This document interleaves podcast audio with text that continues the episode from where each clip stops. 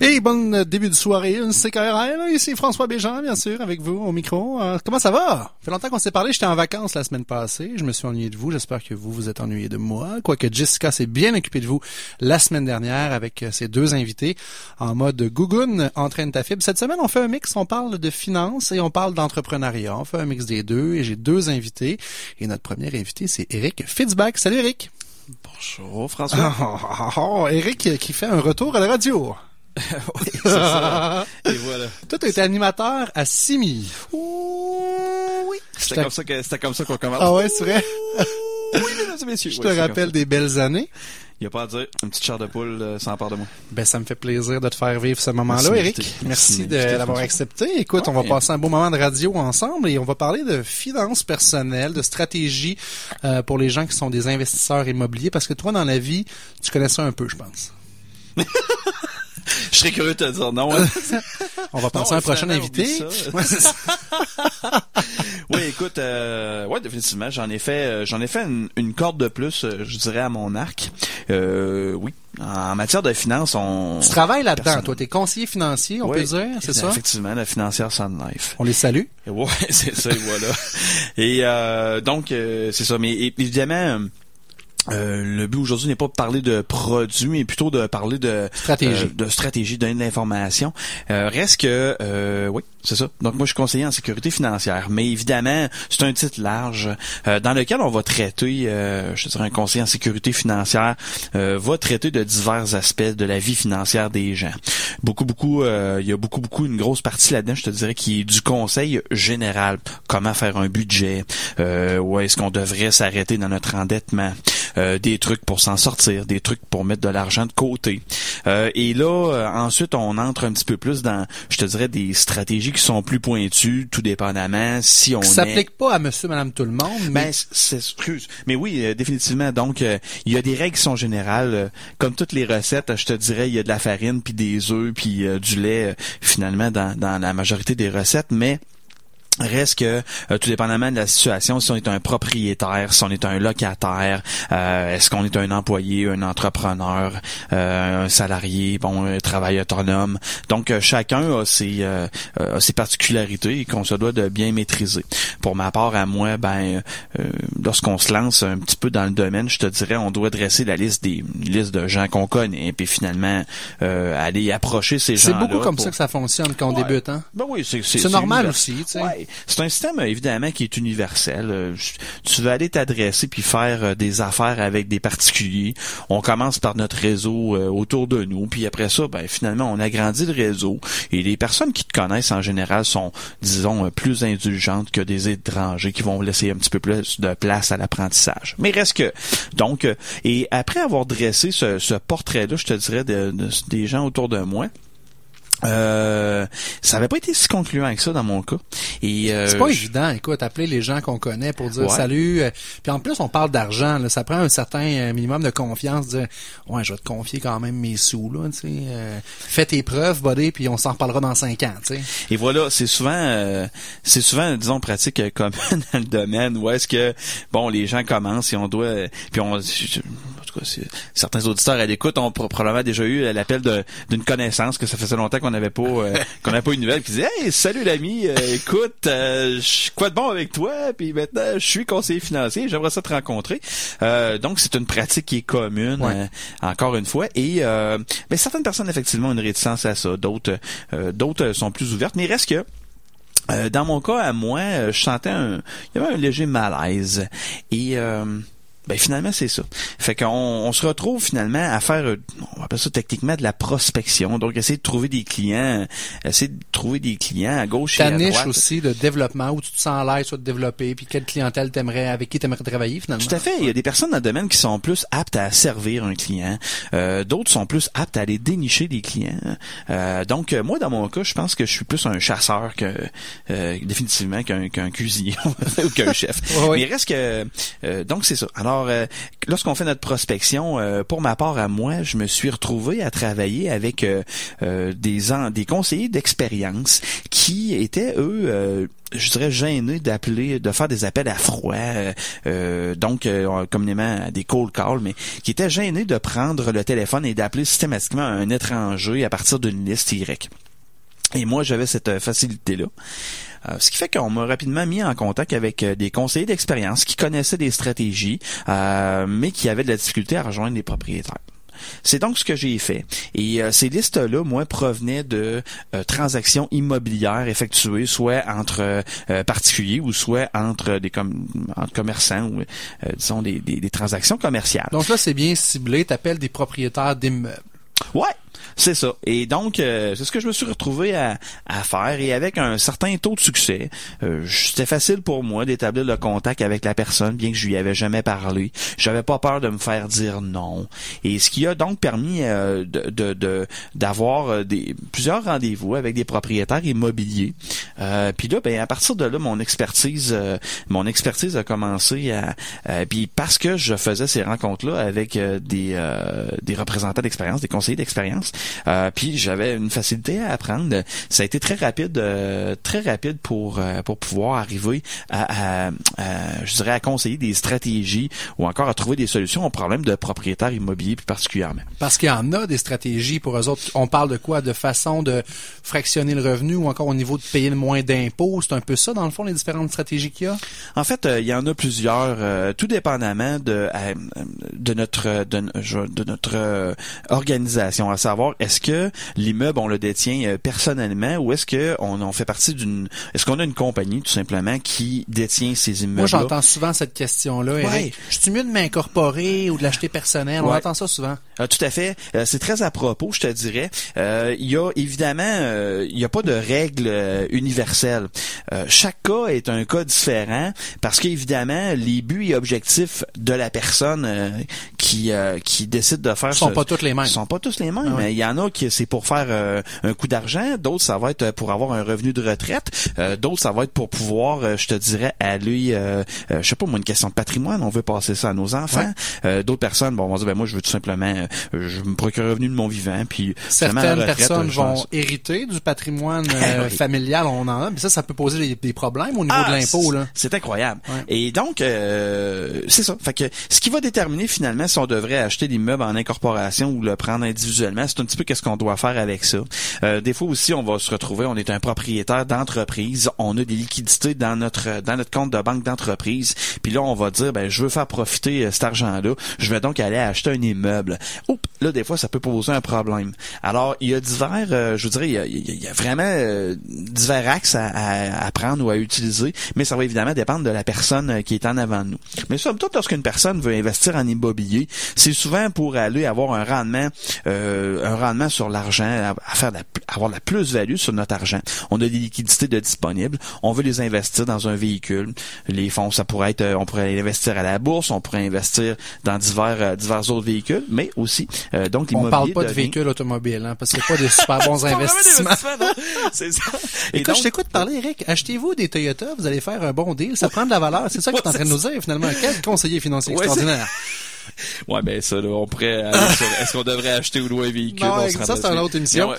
Mais euh, non, différents véhicules d'investissement, entre autres l'achat d'un immeuble à revenu, dans le fond. Ouais, voilà. Et donc, euh, comment faire fructifier notre argent avec un immeuble? Est-ce que ça va être un bon coup ou un mauvais coup? Et évidemment, eh bien, tout dépendamment, une fois qu'on a évalué l'immeuble, puis toute cette euh, poutine-là a été, puis là, c'est le moment de procéder à l'achat et de décider finalement comment on va euh, comment on va agir avec cet immeuble là. Est-ce que on veut tout simplement le garder avec des frais minimums puis pouvoir par la suite le vendre et réaliser un bon profit sur la plus-value qu'a repris l'immeuble? Il y en a qui font ce qu'on appelle du flip on, achète quelque chose qui est magané, on le rénove un petit peu, puis on le revend euh, en, faisant un profit finalement. Tout à fait, tout à fait.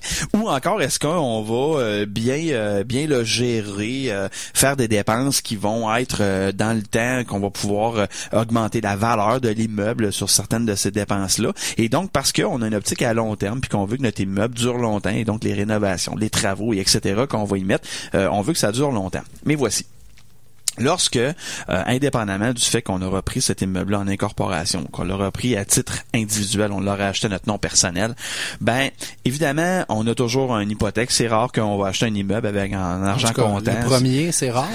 c'est moins commun. Fait que ce qui va se produire, donc, c'est que les gens vont utiliser euh, un, on va emprunter pour pouvoir aller euh, acheter cet immeuble-là. Et après un certain temps, bon, évidemment, les revenus des loyers vont permettre de payer l'hypothèque dessus.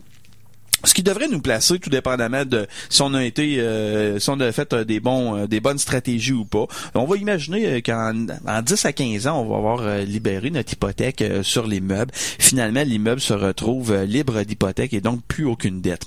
Évidemment, les propriétaires se retrouvent avec un, un heureux problème. C'est à savoir que faut comprendre un petit peu comment ça fonctionne. Si vous avez un immeuble et puis que cet immeuble-là vous génère, je vais lancer un chiffre, 25 000 dollars par année en revenus de loyer que vous avez.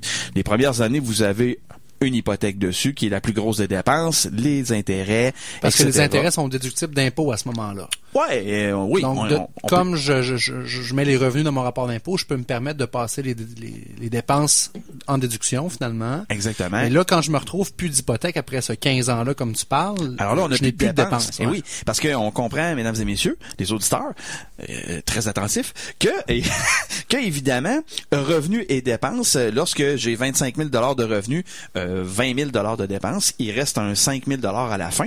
Je te confirme, Eric, que tous mes amis qui ont des immeubles s'organisent pour avoir 25 000. 25. ouais, ou 25, 20, en tout cas. Mais je, mais je m'organise pour... Euh... Oui, ben, excuse-moi, j'ai fait en erreur quand je l'ai dit. Ton scénario, il est optimiste. Là. Dans la réalité, on, on, est créatif dans mais nos dépenses. C'était pour le bien de la cause? Mais il reste que... Donc, supposons qu'il reste un 5 000 à la fin euh, de, la, de notre année d'opération. Oui. Mais le 5 000 sera ajouté à notre revenu personnel. Mm. Et donc, on va payer de l'impôt dessus. Mais voici, si on n'a plus le 20 000 de dépenses annuelles qu'on avait, eh bien là, notre 25 000 va venir s'ajouter à notre revenu. Oh! Et là, ben oui. Et là, tout dépendamment de notre revenu annuel euh, qu'on a gagné de salaire ou, ou autre, euh, ben évidemment, en s'ajoutant au-dessus, souvent, on va se retrouver à payer plus d'impôts. Tu as des stratégies pour ça, toi?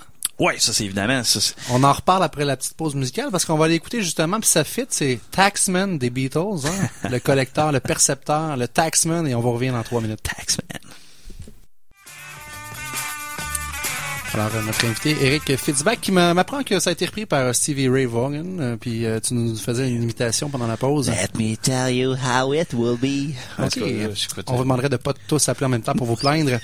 On va continuer de son sujet. Tu sais, la excuse, don't quit your day job. Non, c'est ça, c'est ça, c'est ça. Non, non, ça a jamais été un but. Ta force. Ouais, non. Karaoké, je pense, t'aimes ça. Hein?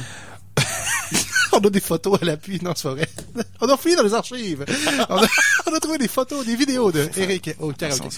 Dans les archives. Eric Fitzbach, euh, conseiller financier à la Sun Life. Merci encore de te joindre à nous. Ça fait plaisir. Tu nous as parlé avant la pause qu'il y avait des pièges euh, pour les gens qui tombaient justement sans ces fameuses dépenses-là de leur immeuble à revenus. Et là, on se pose la question, qu'est-ce que je fais? Et voilà, ben donc cercle vicieux euh, qui s'installe tranquillement, vicieux en tout cas, je vais le mettre en guillemets, mais disons un cercle qui consiste à, euh, évidemment, on a dit, on va donc avoir, euh, une fois l'immeuble payé, après 10-15 ans d'hypothèque, on a finalement réussi à payer notre immeuble, mais là on a les revenus de cet immeuble-là qui s'ajoutent à notre rapport d'impôt si on le détient à titre individuel. Et donc là, ça devient un heureux problème, mais on se trouve à donner la majorité de nos revenus à l'impôt. Alors, stratégie euh, des propriétaires actuels. On va prendre euh, notre immeuble, on va le donner qui est payé, on va le donner en garantie, puis on va aller en acheter un nouveau. OK, donc on refinance l'immeuble existant pour en acheter un deuxième. Ça devient une mise de fonds pour pouvoir acheter un nouvel immeuble. Et là, ce qui va se produire, c'est que évidemment, on va bénéficier des revenus de deux immeubles pour payer une seule hypothèque. Donc là, ça va aller beaucoup plus rapidement que 10-15 ans. On va réduire la fenêtre 5-8 ans, mettons. Et donc, à partir de ce moment-là, même, même, problème. Même problème. Là, au bout des 5 à 8 ans, oh, là, deux immeubles qui donnent du revenu. Tantôt, on avait un 25 000. On est rendu à deux maintenant, 50 000. On parle de la misère des gens riches. Oui, c'est ça. là, on rajoute 50 000 à notre rapport d'impôt. Ouf! Là, on en paye à ouais, On continue? Un troisième. Qu'est-ce qu'on va faire pour sauver de l'impôt? On va rajouter des dépenses. Alors, on en achète un troisième immeuble et ainsi de suite. le troisième immeuble va se payer en 3-5 ans parce que là, on a maintenant trois revenus qui vont payer l'hypothèque. Donc, ça va très rapidement. Au bout de 3 à 5 ans, troisième immeuble, mettons, on est rendu 75 000 qu'on ajoute à notre rapport d'impôt. Ouf! Et ainsi de suite. Donc, un jour, on va se devoir arrêter on va se devoir arrêter parce que la majorité des propriétaires arrivent à un constat un jour, ils se disent, wow, Je gagne trop, là. je fais beaucoup d'argent, c'est Ouais. le fun, mais j'en donne beaucoup, beaucoup, beaucoup à l'impôt aussi. Évidemment, ça va avec notre revenu à gagner individuellement, mais disons qu'en haut de 200 000 on en donne la moitié. Je fais 300 000, j'en donne 150 à l'impôt. Ça fait beaucoup d'argent pour payer le déficit que je contribue, évidemment. Donc, c'est là qu'on va venir, euh, c'est là qu'on va venir utiliser des stratégies. Euh, où est-ce qu'on va se servir euh, de l'équité des immeubles existants pour pouvoir aller financer des stratégies? Donc, on va venir d'une façon évidemment illégale. Il n'y a absolument rien ici de, de, de, de- d'ésotérique où il y a absolument... Fling, moi, j'aime ça fling flang. Oui, C'est- c'est pas fling flang. Il n'y a pas de, de- Écoute bien, le chum. C'est pas ça, non, Tu sais, tu absolument me pas. trouves trois amis qui connaissent chacun trois personnes. C'est pas pyramidal. Non, mais non, c'est pas pyramidal. mais fait que du marketing. OK, on rentrera pas là-dedans, mais il reste que donc euh, oui, tout à fait. Ces gens-là vont, on va donc utiliser les équités, euh, l'équité en fait disponible sur le parc immobilier pour pouvoir mettre en place des stratégies qui vont permettre, euh, d'une part, évidemment, je dois mettre en parenthèse, il faut absolument que le propriétaire euh, ait un il soit pas à 100% certain, mais du moins ait l'intention de conserver son parc immobilier pendant quelques années. Mais qu'on va permettre de faire, euh, on va mettre en place des stratégies qui vont aller euh, tout simplement permettre aux propriétaires de rajouter des nouvelles dépenses. Mais ce sera une fois euh, ici ces dépenses-là ou ces intérêts-là seront des intérêts qu'on va pouvoir déduire, des dépenses qui seront qui seront sur les immeubles, qui vont donc réduire le revenu imposable. Et on va utiliser donc maintenant ces dépenses-là afin d'investissement. Et on va les on va les, les utiliser, on va utiliser notre pouvoir d'emprunt pour mettre en place des stratégies d'investissement et qui vont encore une fois venir euh, euh, venir combler les manques qu'il y aurait dans la situation financière, je te dirais, du propriétaire immobilier. est-ce qu'on pourrait investir, Eric, dans des choses qui sont libres d'impôts? En fait, euh, deux, deux certitudes euh, dans notre dans la vie, deux certitudes, on va décéder puis on va payer des impôts. C'est deux certitudes qu'on pourra jamais euh, jamais euh, échapper. Par contre, pas volontaire, l'impôt?